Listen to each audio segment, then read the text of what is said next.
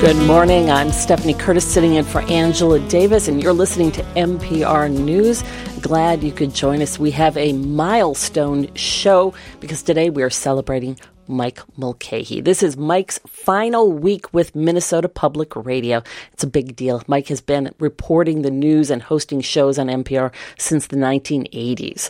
At times, Mike has pushed the boundaries of creativity, which is what you want in a reporter. But when it comes to the news, he always told it like it was. He took his role of delivering the news seriously, telling us what happened and what you, the listener, need to know. Fellow journalists admire his work and have a deep respect for his fairness. Many politicians would say the same, which is high praise indeed. There are a lot of politicians who won't talk to other people, and they'll say, "Sure, I'll talk to Mike. I'll like, is he going? Is he the one that's going to be hosting the debate? I'm in." We've dug through MPR archives and discovered that Mike has done just about everything during his career, except one thing so far, which is to step back and retire. Now that time has come, but before he goes, Mike has agreed reluctantly to spend the hour with us to reflect on his inspiring career, and we're going to have a couple of laughs along the way. Mike, thanks for coming into the show and congratulations. Well, thanks for having me, Steph. I'm sure most people listening are asking A, who's Mike Mulcahy? B, well, isn't he too young to retire? And uh, C, I don't know what. We also have Brian Bakst here. Uh, Brian is a political reporter at MPR. Brian, welcome. Hey, thanks. Thanks for having me. So we want to talk about Mar- Mar- Mike's storied career, but we also want to hear from you do you have a Mike Mulcahy memory? Do you remember an interaction, a story, a moment? We would love to hear from you. Join the conversation. Tell us what you appreciate about his reporting and hosting over the years. The phone lines are open. Give us a call 651 227 6000 or 800 242 2828. Mike, it's time to go back in time. When did you start in radio and how did you get hired here? Well, uh, first, Steph, let me just say uh, you might want to be a little careful about taking some of these calls because often when I hear from people uh, remarking on my work, it, they use words that we really shouldn't use on the radio. when did I start in radio? Well, it uh, goes way back uh, to the analog days of yore. Um, I actually started in college, and I was a DJ on the college radio station with a good friend of mine, Kevin Galligan. And um, uh, that's when I sort of got the bug to do radio. And then uh, that time comes, as it does for every college student, when you're suddenly going to graduate. And it's like, what am I going to do next? And I got a job at KSTP AM radio, uh, running the the mixing board. Mm-hmm. And uh, I am very privileged to say I actually worked with the great Al Shaver, the North Stars announcer. Wow although I never met him because he was always announcing the game at the Met Center, and I was back at the station uh, twirling the dials. But um, it was good experience. And then I had sent off before I graduated from college. I'd sent off a resume because MPR was hiring in Rochester, and it was uh, several months later when I finally heard back from the station manager down there, who was uh, Claudia Daly in those mm. days and she said, Well, we have a job. Come on down and talk to us.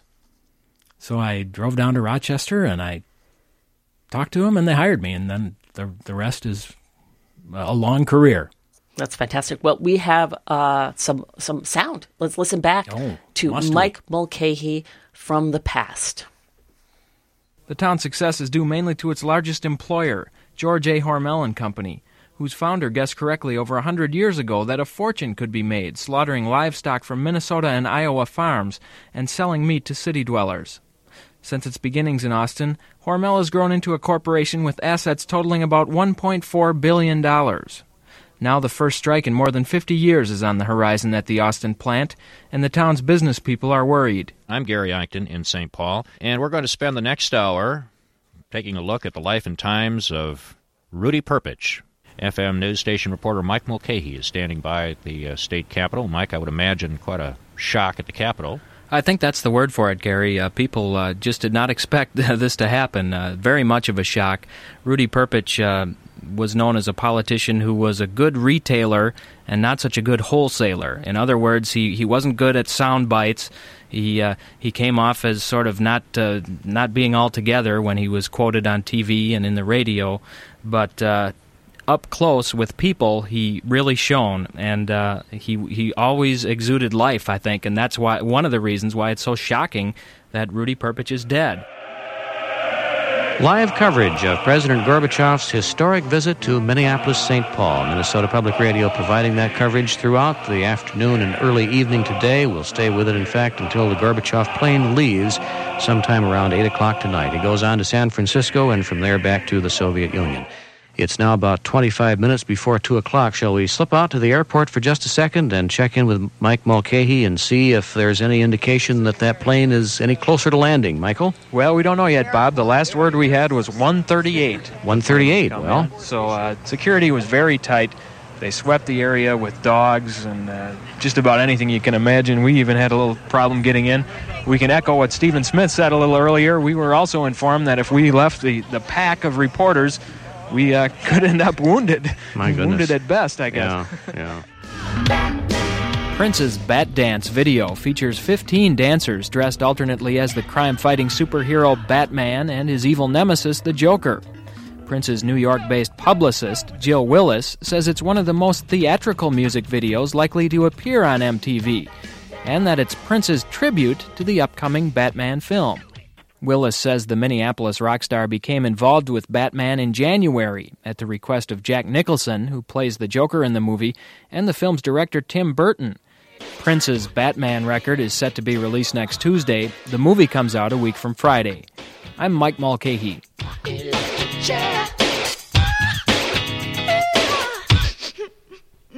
Hey, Jackie. All right, so that was Mike Mulcahy's album review for Prince. There was audio from covering when the president of the Soviet Union, Mikhail Gorbachev, visited Minnesota, the death of Minnesota Governor Rudy Perpich, and before that, your first big story, which was the Hormel strike in the 1980s. And we're going to go to Claudia in St. Paul, who Hmm. wants to talk about that your coverage of that. Hi, Claudia. Hi. And you remember Mike working on this, don't you? On, uh, I'm sorry. Just You- ask me again. I said, you remember Mike working on the Hormel story, don't you? oh, I absolutely do. yes. Tell us more about who you are, Claudia. Um, I am the first female station manager in the MPR system. I uh, I worked for MPR as a freelancer and as a reporter out of Duluth, and then Bill Kling asked me to go to Rochester in um, 1980, and I oh no, not 1980, late 1981. I started January 4th, 1982, and I worked there till 1989. Okay, and you hired Mike Mulcahy. Is this and true? I hired, I found him in a box. Yeah. Yeah. Claudia, you, you've had to live that down your entire life since then. but I have loved it, and I have loved being able to hear you and have that connection. It was so powerful. Yeah, it was great to work for you too. I'll say that. Well, and and when I when I think about when when I think about your retiring now, I am kind of stunned. You and me You're both. Still one of my kids. well, thank you for calling in and and uh, and uh, on this day, Claudia, and thank you all those years ago for hiring Mike Mulcahy. Well, I am so proud to have done so, and um, I'd do it again. I mean, this time I would do it. I'd be informed. okay, Thank Mike, you. Good luck. Thank Bye, you, Claudia. Claudia. Thank you. All Great right, to hear bye-bye. from you. So, what was that first big? When did you start covering the Hormel strike? Uh, I started covering it. Um, And tell tell people what it is.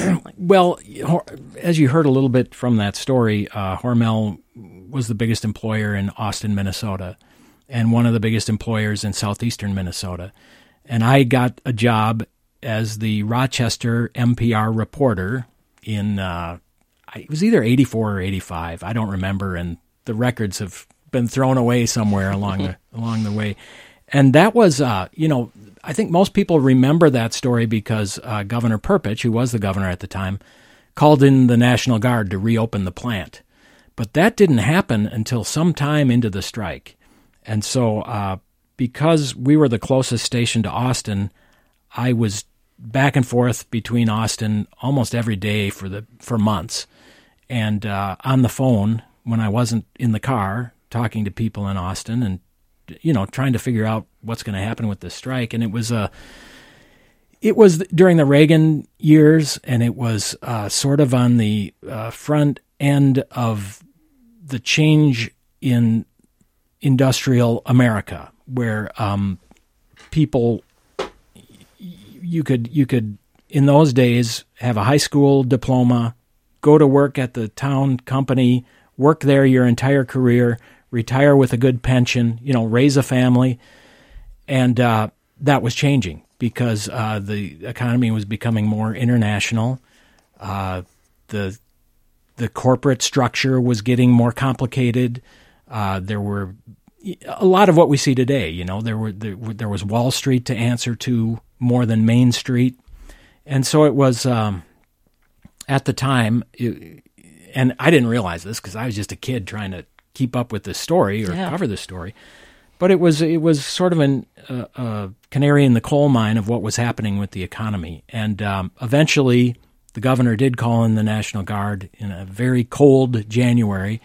Um, reopened the plant. The workers were replaced by non union workers, and it was extremely traumatic for the community and for the company and for everybody involved. And uh, I, I just had sort of a front row seat to it, and it was very uh, uh, formative for me as a journalist. I'll say that. It must have been an incredible story to be covering when you first started. Yeah, and uh, of course, um, it wasn't about me, and I I'm totally embarrassed that we're wasting an hour here on the radio talking about me because it was it, there were real people's lives involved, and you know that's what news is. Mm-hmm. It's not. Uh, I've always thought it's not about me. It's not about the person telling you the news. It's about the people involved, and so uh, that was a good a good way for me to learn that. But but you know, in the bigger picture, it was just a very traumatic experience for that community. Brian Bakst. Mm-hmm. Uh, did you, when you applied at MPR for the politics reporter job, did you interview with Mike? I did over at his office, away from the office, Keys Cafe. So oh. over, I think he had a typical tuna sandwich over there. No, no, not the tuna. Okay, turkey, turkey. All right. So, what have you learned from working with Mike over these years? Well, Mike is, as I've told other people, he's probably the best boss I've had, is because he's so supportive of what we do. He knows what we do. He did what we did and so he allowed us to just he gave us a lot of room to run, and he helped us uh, make our choices about what we covered pretty clear. He always wanted to focus on the issues that mattered and less on the distracting, shiny objects. And, and that was, you know, sometimes you can get pretty insular at the Capitol and, and focus on the who's winning, who's losing, and not kind of what why it matters. And he was good about that. He was also good about making sure that we reported with authority that we were the experts in a lot of the stuff we covered. He wanted that to come through in the reporting, and it did. And he was he wasn't uh, one of these guys who micromanaged you. He, he he really let you do the stuff, and if he saw something that wasn't getting done, he'd gently suggest, "Well, what if we looked at this, or what if we did that?" And it was just a great run, and, and we were sad to hear when he he decided to hang it up. How do you guys make there's that line between reporting with authority and reporting that's almost like opinion. Mm-hmm. And how do you make sure that you don't cross into the opinion, but then you say, this is what's happening? Where's that line? Well, everybody has opinions, and mm-hmm. uh, you have to recognize that, and you have to, um, you know, put that on the table. But then you have to, you know, and with Brian and Dana Ferguson, who who works with Brian at the Capitol, um, the reason I d- I don't micromanage them is because they're so good at what they do, and so um, you know y- you have to you have to set aside opinion and get to the facts. That's the basic job of journalism is to find the truth, and um, you know it sounds kind of highfalutin, but that's really what it is, and so um, I think with experienced people like Brian and Dana, they understand that I think it's harder for people who don't do it every day to understand how it's done, and it seems like a magic trick, but it's it's just the job. Um, and uh, so I don't know how to how to really explain it, but we're trying to find out you, you know, the, the the Capitol and politics. What's great about it is everybody's got an opinion, and um, some people have the votes, right? And and you need to have the votes. Doesn't matter what your opinion is if you don't have the votes. And so, as you're covering politics, that's what you're looking for. And and at its best, politics is people with different opinions coming together and finding a consensus. And I just want to go over his, lineage here. I mean, you have you mentioned Dana and myself. Uh, you, have got people like Tom Scheck and Laura McCallum, uh, Michael Khoo, many others who kind of came through the Capitol ranks. Mark Zdechlik, who has covered politics and, and other issues under Mike, who really you know flourished under Mike. I mean, a lot of us came from non-radio backgrounds. He didn't care. He just wanted to know that we knew how to do the job and cover the Capitol. The radio stuff would come along, and it did. Do you have a Mike Mulcahy memory? We're talking about him as he has his final week here at MPR News. Do you have an interaction, a story, a moment? We'd love to hear. Give us a call at 651 227 6000 or 1 800 242 2828. And let's go to Cheryl in Eden Prairie. Hi, Cheryl. You have a memory or a, or a comment about Mike Mulcahy? Oh, I sure do. I uh, I spent a lot of effort making sure that I could be available to listen to the uh, political Friday political reports. Uh, uh, when somebody would be evasive, my ear would kind of pick up and think, "Oh, I can see that this person's dodging," but he never he never uh, he always noticed all of those times where he would just zero back in and uh, keep without without uh, um, being invasive or controversial. He would be able to get at the facts, and uh, and I'm so impressed with what I like the reporting and the information from the political aspect, and I see where his his uh, handprint is is all over that division in public radio, and and there's a lot to do with how I keep supporting public radio and make sure that my funds are going to public radio. Thank you so much, Cheryl. Wow, that that's really nice. Thank you. Um, the thing I've learned about uh, being on the air and doing a program like this is uh, you have to listen, and and that's one thing I really uh, kind of appreciate about it because in the real world, when you're out there, uh, you're being distracted, and it's getting worse and worse. Right, your phone and your t- eh, the TV and the newspaper, and somebody knocking at the door, somebody calling. But here in the studio, it's like a quiet place where there's just you and the guest and the microphone, and you know that the people are out there listening. But you can really focus, and if you listen when you're interviewing somebody, that's when you can tell if they're evading or you can tell if they're you know using a talking point or not getting back to it. And and when you have time like we have on public radio you can let them uh, give the talking point and you know state their their point of view and that's good. But then you can also follow up and you can ask them well what do you mean by that? And the other thing i i tell young journalists is don't worry about a dumb question because the dumb questions are often the best questions. And the dumb question, like, really? Can you really do that? Or what do you mean by that? Or how does that work? I don't understand how that works. Those are all good questions. And um, I think that public radio, in part, and media in general, have been moving to this uh, landscape where the host or the interviewer has to know everything and has to, um, you know, be gotcha has to ask the gotcha question and be confront the the person you're interviewing. But i mean i've never interviewed donald trump and i'm sure it would be very very difficult but there are some questions i'd like to ask him.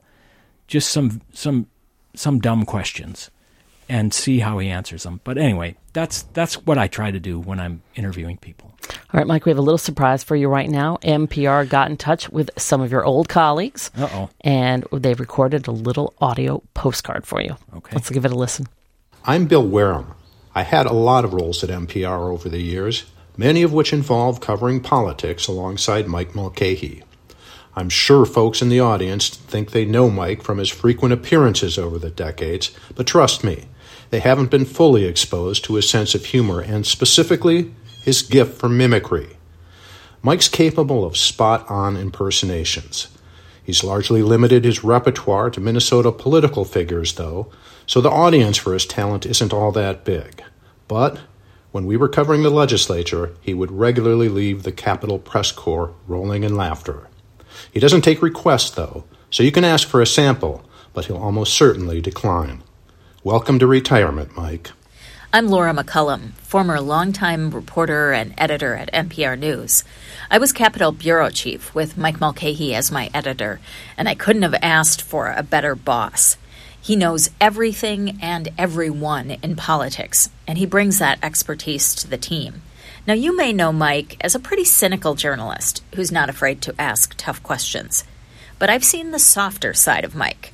He's an incredibly supportive editor who's got your back. When I came back to the Capitol after maternity leave, I was worried about juggling work and an infant. Mike said, Don't worry. He gave me this book titled You Already Know What to Do I set it in front of my computer, and whenever I felt overwhelmed, I'd look at that book and realize, I got this. Thanks, Mike. You're the best. MPR News alum Gary Eichten here, wishing my friend Mike all the best as he rides off into the sunset. Mike is a good guy, very talented, with just the right dose of skepticism needed to properly cover politics. Mike would put the pals through their paces always fair and objective, but always ready to apply a raised eyebrow test to outlandish claims. Mike's the real deal, what a good journalist should be. MPR is going to miss him, and so will I. That was Gary Eichten, and before that, we heard MPR News former editor and reporter Bill Wareham and Laura McCallum. And you didn't seem to remember that book, Mike. You don't seem to remember, remember the influence the you have on people. I don't remember the book. I must have seen it somewhere and, and just bought it at the bookstore. And uh, I guess I should have read it first. I don't know. I, I, never got the book. You never got the book. Well, yeah, you haven't you haven't gotten the book yet. Um, this is like this is your life. You, know? you, you remember that show from way back? I don't remember. I remember hearing about it though. Hmm. Brian, what were some of your favorite moments from Mike's career that you remember? I just think seeing him up on the debate stage, moderating, or in the studio when he had candidates by, I would often think, man, that's a tough job. And he seemed to do it effortlessly. I mean, there were times when, you know, candidates would be going at it pretty hard, and Mike would just ask a cool, calm question to get things back on track, to know that there were things of substance we needed to talk about.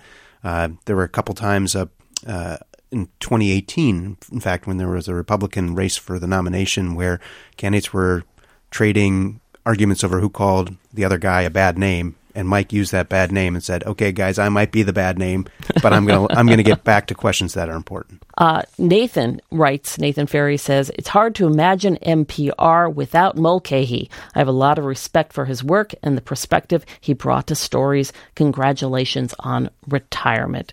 So, Mike, why retirement right now? Uh, that's an excellent question. Um, when I got into this job uh, down in Rochester, I committed to a year. And I thought at that point that I would go to law school if I didn't like it. And uh, the that end of the year came, and I thought, well, I'm going to apply to law school. uh, and um, before I had a chance to do that, um, the news director from MPR, Rich Dietman, called me up and said, "Hey, where where you been?" And I think I had already quit. Mm. And he said, "Hey, where have you been? I've been trying to get a hold of you. I want to interview you for a job." And I'm like, "Okay." So I came in and interviewed with him, and he hired me here in St. Paul, which is my hometown. Yeah. And uh, then I, it just went on from there. And uh, uh, so, you know, that one year has turned into almost 40. And, uh, you know, Steph, I don't want to bring down the conversation, but as you get into your 30s, uh, generally, uh, your grandparents pass away as you get into your 40s and 50s, generally, your parents pass away. As you hit 60, your friends start to die. And uh, I'm not a genius, but it doesn't doesn't take much to know what the next part of this story is. and so, um, I you used to work on Sound Money with Bob Potter and yeah. uh, Chris Farrell, and I I used to listen to that program, and they'd always say sock your money away in your retirement account. Don't buy the expensive coffee. Uh, don't buy the expensive lunches. Bring it in a bag, and and that's what I did because I I thought oh, that makes sense, and I'm also kind of cheap. and so last year, uh, my financial advisor told me, uh, "You've got enough money to retire now. You don't have to work anymore." And I said, "Well, there must be some mistake." And he said, "No, you're going to have you're going to have money when you die." And uh, and I said, "Well, when am I going to die?" And he couldn't answer. So uh, then Brian knows this. Uh, well, I volunteered to work on the Christmas holiday last year, and uh, I thought I, I do that sometimes just to give other people who don't live in town, you know, the chance to spend their time with their family. But then on New Year's, the New Year's holiday, which I was looking forward to having off, the governor uh, had his inauguration, so we had to work on that day too. And I was sitting there on New Year's thinking, wow, I've worked a lot of holidays. Now, not as many as Phil Picardi, you know, he, Yeah. he works all the time. Those newscasters. Uh, but once your guy tells you you've got enough money that you don't have to do this anymore, um, and you're sitting there working on a holiday, and uh, you've been through COVID and you know a couple elections since then, and you work every Sunday, and you get up you know at five thirty so you can write a newsletter and have that out by seven, and uh, then you do the rest of your day till five thirty or six. Uh, once that guy tells you you don't have to do that anymore, it starts to burrow in a little bit. And uh, I thought I would stick through the 24 election, but uh, it just reached the point where I thought, you know what? I'm not going to be on this earth forever. There are other things I want to do. Uh, I think it might be a good time, and so that's that's what I'm doing. What else do you want to do? I just think of you as just a working dog. You know, that's because I work Yeah. a lot. Uh, I don't. I don't want to work so much. uh, I want to have some fun. I want to uh, spend some time with my uh, grown children and uh, other members of my family, who, uh, to, you know, a couple of whom live out of state now, and uh, yeah. So I don't know. I don't have a great plan other than, uh, as I told somebody, uh, it's either move north and write my manifesto or uh, clean my house, which I haven't done for the last 20 years. So I'm probably going to start with cleaning the house. Good plan. Uh, let's listen to another audio postcard. And this is from a couple of reporters that you worked with over the years. Here's MPR's Tim Nelson and Catharine Richert. I'm MPR news reporter Tim Nelson. You know, I first met Mike Mulcahy about 30 years ago. He was playing bass for the MPR house band, the Ernies, at a benefit show at the Calhoun Beach Club. don't know my name, but that's bound to change. Don't know how it'll be, but somehow you'll hear of me. They were the best band of the night, as I recall. And, uh, you know, that was telling. Mike has been the rock of the rhythm section at MPR News for decades, in the background, minding the timing and backing the folks at the front of the stage with just enough solos to make you appreciate that there's a true professional keeping an eye on the proceedings. And, you know, he was one of the reasons I came to MPR after 16 years at the Pioneer Press. His coverage and his voice and his reporters have made MPR a must listen for Minnesota politics for decades. He really helped set the standard for what thorough and persistent and in depth coverage could be, and a perfect companion for Gary Eichten on election nights to boot. I will miss him, and most of all, I know that the folks that listen to MPR News will as well. Thanks, Mike, and happy retirement. I'm Catharine Richert, covering Southeast Minnesota for MPR. In a previous life, I wrote about politics, and Mike Mulcahy was my editor. Here's the thing I'll remember about Mike once he's basking in that retirement glow. He can do a dead on impression of every Minnesota politician, dead or alive. Jesse Ventura, Al Franken, Walter Mondale, no one is safe. But here's what I'll miss the most about Mike Mulcahy. Over the 13 years I've worked with him, he's been an advocate for the journalists in our newsroom time and time again. Hear an astonishing story about Minnesota politics on our air? Mike's fingerprints are all over it. His depth of knowledge about our political history is why MPR is your trusted source for political news. And in addition to being a pretty funny guy, he's also a good friend. Onward and upward, Mike. We will miss you. That's MPR's Catharine Richert. Before that, Tim Nelson. Mike, we heard a little bit of the Ernies there. I have seen the Ernies perform, uh, but this is new information for a lot of people. Tell us a little bit about the band. Well, um, and why the Ernies? This is a bit embarrassing. Uh, this was uh, now uh, I'll say Chris Roberts, who used to work here, and Mm-hmm. Mhm. John Biewen, who was singing on that little number we heard. Uh, they were sort of the the motors behind this thing because they were the the creative ones. Um, th- to me, it was uh, like a dad's club in the mid '90s. You know how how men are in Minnesota and they don't talk to each other and they they don't uh, ever uh, socialize. Well, we would just get together and mostly practice, practice, practice, practice, and just have a good time. And uh, so that's how that started, and that's how it kind of ended. Mike, it's my understanding that you guys had so many guitarists that you decided that you were going to be have to take up bass, and you taught yourself. You're all self-taught. Well, uh, again, taught is uh, generous. Um, uh, it was, uh, yeah, we were we were amateurs at best, and uh, I'll say uh, my middle daughter is getting her master's degree in viola performance and played in an orchestra, and she's a musician. I'm like a, a ham-handed hack, right? I, I so anyway, uh, that was a long time ago, and uh, I've actually, since most of those folks have retired, I've been trying to get them together to play again, and and it never seems to happen. So That'd be amazing. well, not Uh, really. One of the songs that I loved uh, was "I Can't Remember How I Got to Work Today," which that- I think that that's was a Chris- good. That was a Chris's good song, tune. yeah. That was a good tune. That was a good one. I think about that all the time. When you drive in and you parked, and then a couple hours later you don't remember. Like I don't remember getting here. How did I arrive at work? Um, Brian, can you tell uh, tell us a little bit more about Mike's leadership in the newsroom? Yeah, Mike is just widely respected. When Mike chimes in uh, in editorial meetings, people take his opinion seriously. And and as a line reporter, you know, we would often say, "God, I can't believe they're making us go down this path or whatever." And we'd complain to Mike, and Mike would Mike would be a great uh, protector of his team, and and well, tell me something else you got better, and we tell him, and he's like, "Okay, you do that, and I'll take care of the rest." He was great about that. He knew how to manage the flow of stories both on his team and on other teams.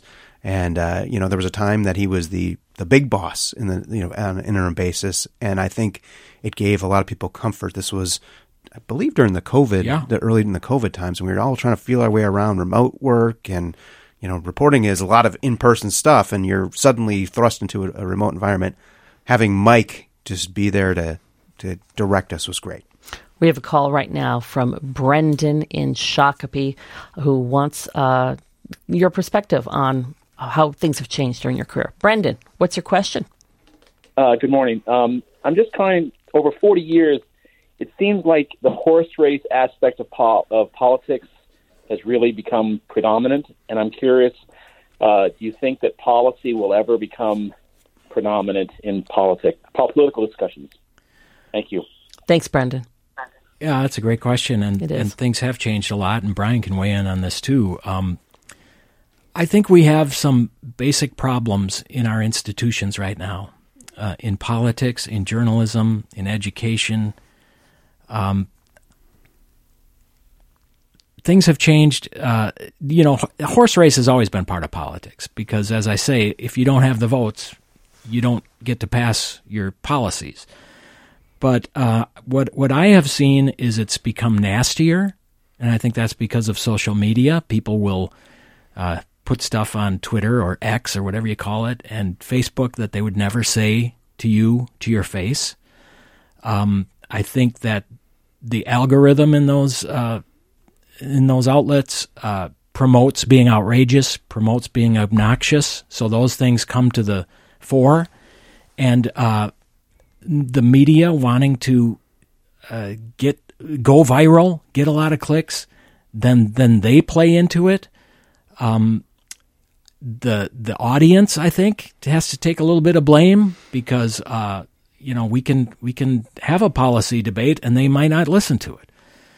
So it's complicated. I what I have seen in my time is that things have become more national.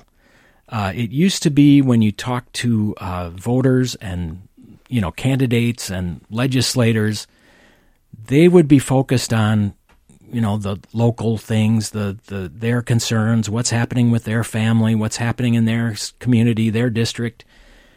Uh, now it's like the talking points seem to come down from D.C. or somewhere, and they kind of just travel across the whole spectrum, including the voters, who talk more and more like uh, the political pundits, and and so I don't know. Maybe I'm exaggerating, or maybe that's not quite right, but uh, I think that's kind of disturbing, and that's what people don't like about politics.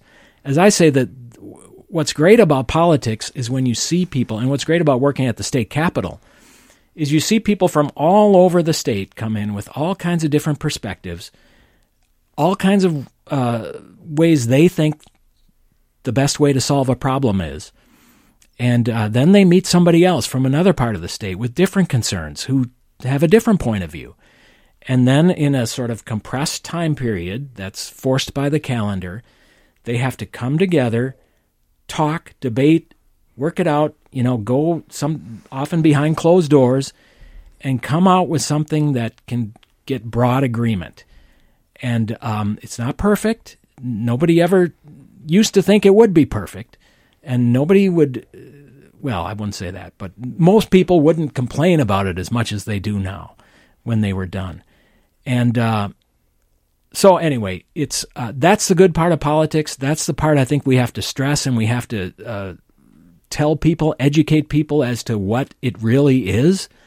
And the food fights and the the insults and the dirt and the rest of it is sort of it used to be you know, during the campaign, you'd get that, and somebody would throw something, slip something under your door or over the transom, and the reporters would have time to check it out and see if it was true or not.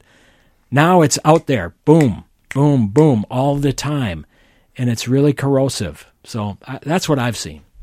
Brian? Yeah, I mean, this is a constant tug and pull we have, and we talk about a lot about what, what we're covering because it's so easy just to go to the most outrageous thing or the outrageous speaker, but the other stuff is what's going to matter more and and to Mike's point, I think the campaigns have become perpetual campaigns. There's not there's not the legislative session now and the campaign later. It's all blended. So people are constantly thinking about how is this going to affect my my prospects in the next election, and so it causes this tension that that that they feel and they're exuding, and comes through in some of the coverage that we do.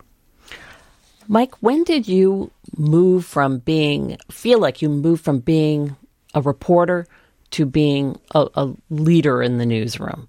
Did you do that consciously, or is something that you just realized after a couple years, like, oh, hey, I guess my voice is more important than I realized? Well, I'm just hearing today for the first time that I'm a leader in the newsroom, to be honest with you. But uh, when I moved from being a reporter, it was uh, it was a great uh, one of the few times really where my uh, news radar has failed me because the, really the, about the last uh, thing I covered as a reporter was Jesse Ventura's press conference where he announced he was running for governor.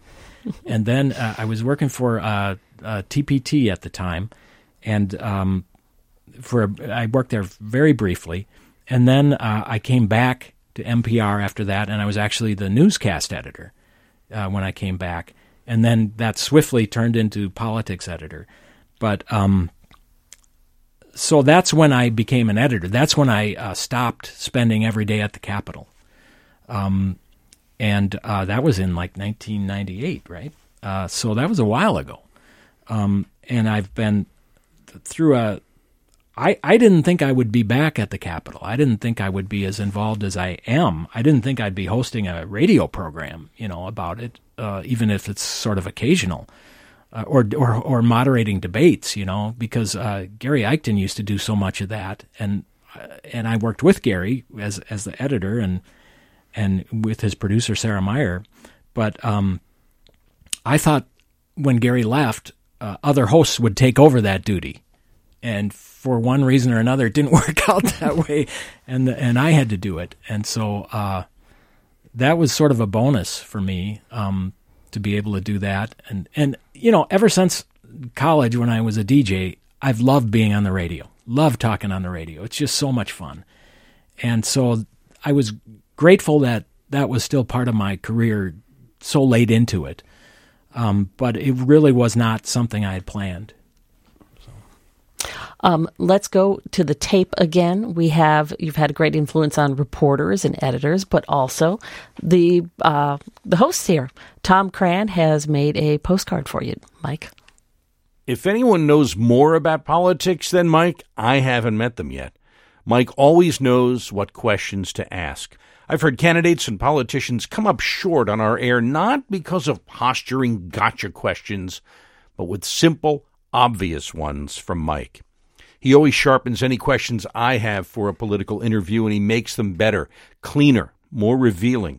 He's a Minnesota native who respects what government does. He takes it seriously, knows his stuff, and he and his team always do their best on your behalf because they believe you deserve it. 35W was undergoing repair. Undergoing repair, yeah. For Minnesota Department of Transportation. I'll never forget the night the 35W bridge collapsed back in 2007. I was on the air breaking in with not much information and Mike appeared in the studio. He came in when he heard what was going on, and when all seemed chaotic, he said, Let's just go on, tell people what we know and what we don't know. But we do know that this happened about 6 o'clock tonight. The entire span of the bridge, Interstate 35W, over the Mississippi River, uh, collapsed.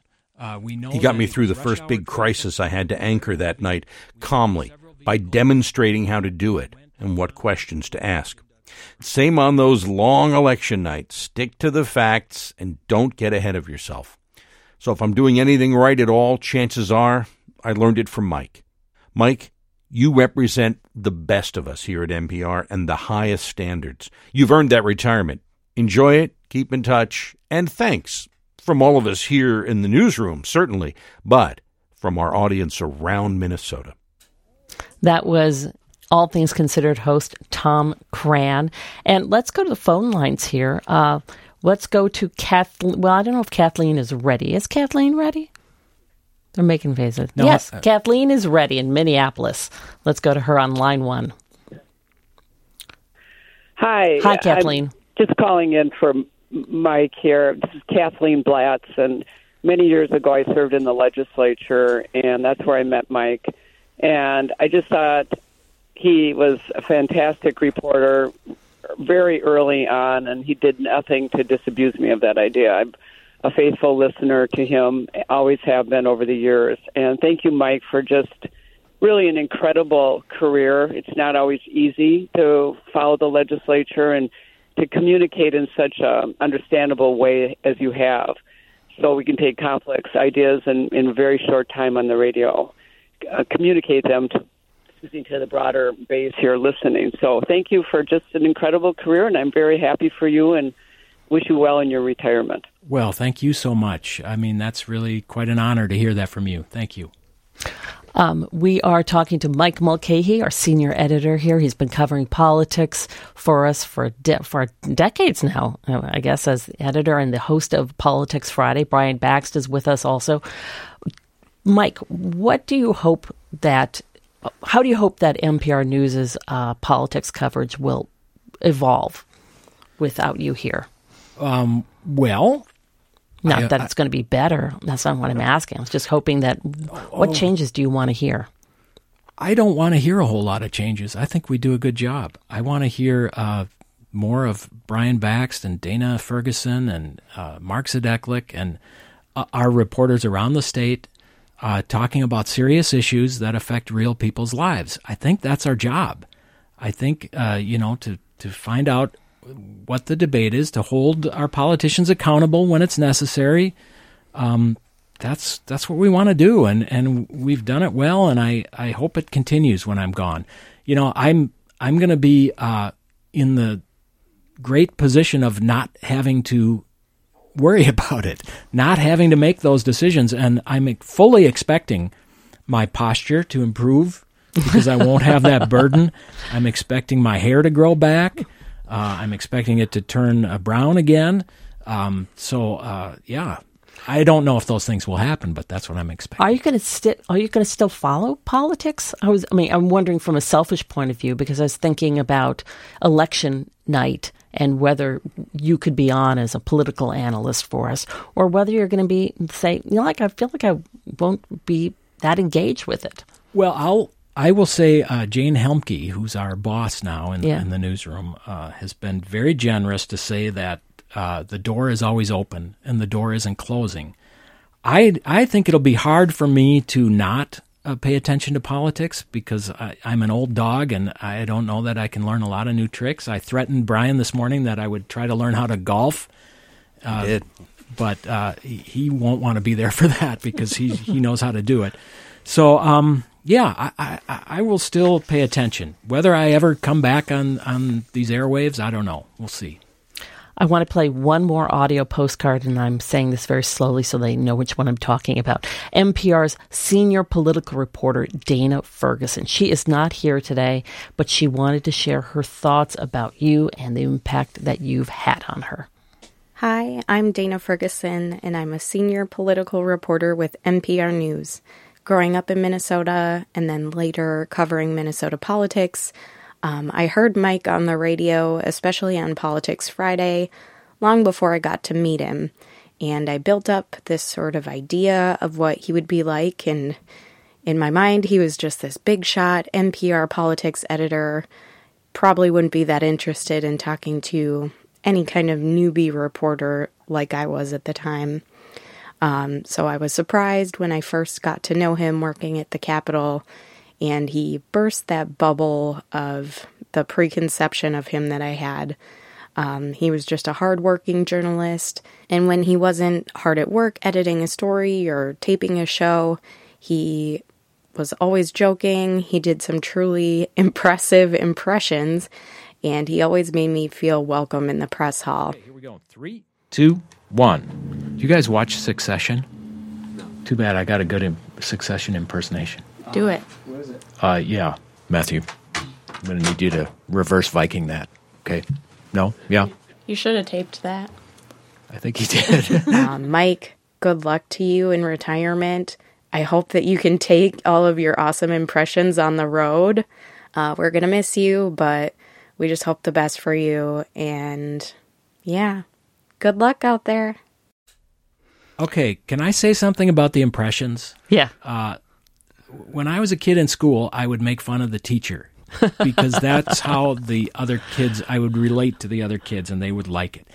When I got into radio, I mean, when you're working at the Capitol, you listen to hours and hours and hours of people talking. And, and with tape, you listen to hours of tape. And so that just drilled into me, and I couldn't help but spit it back out. That's how that happened.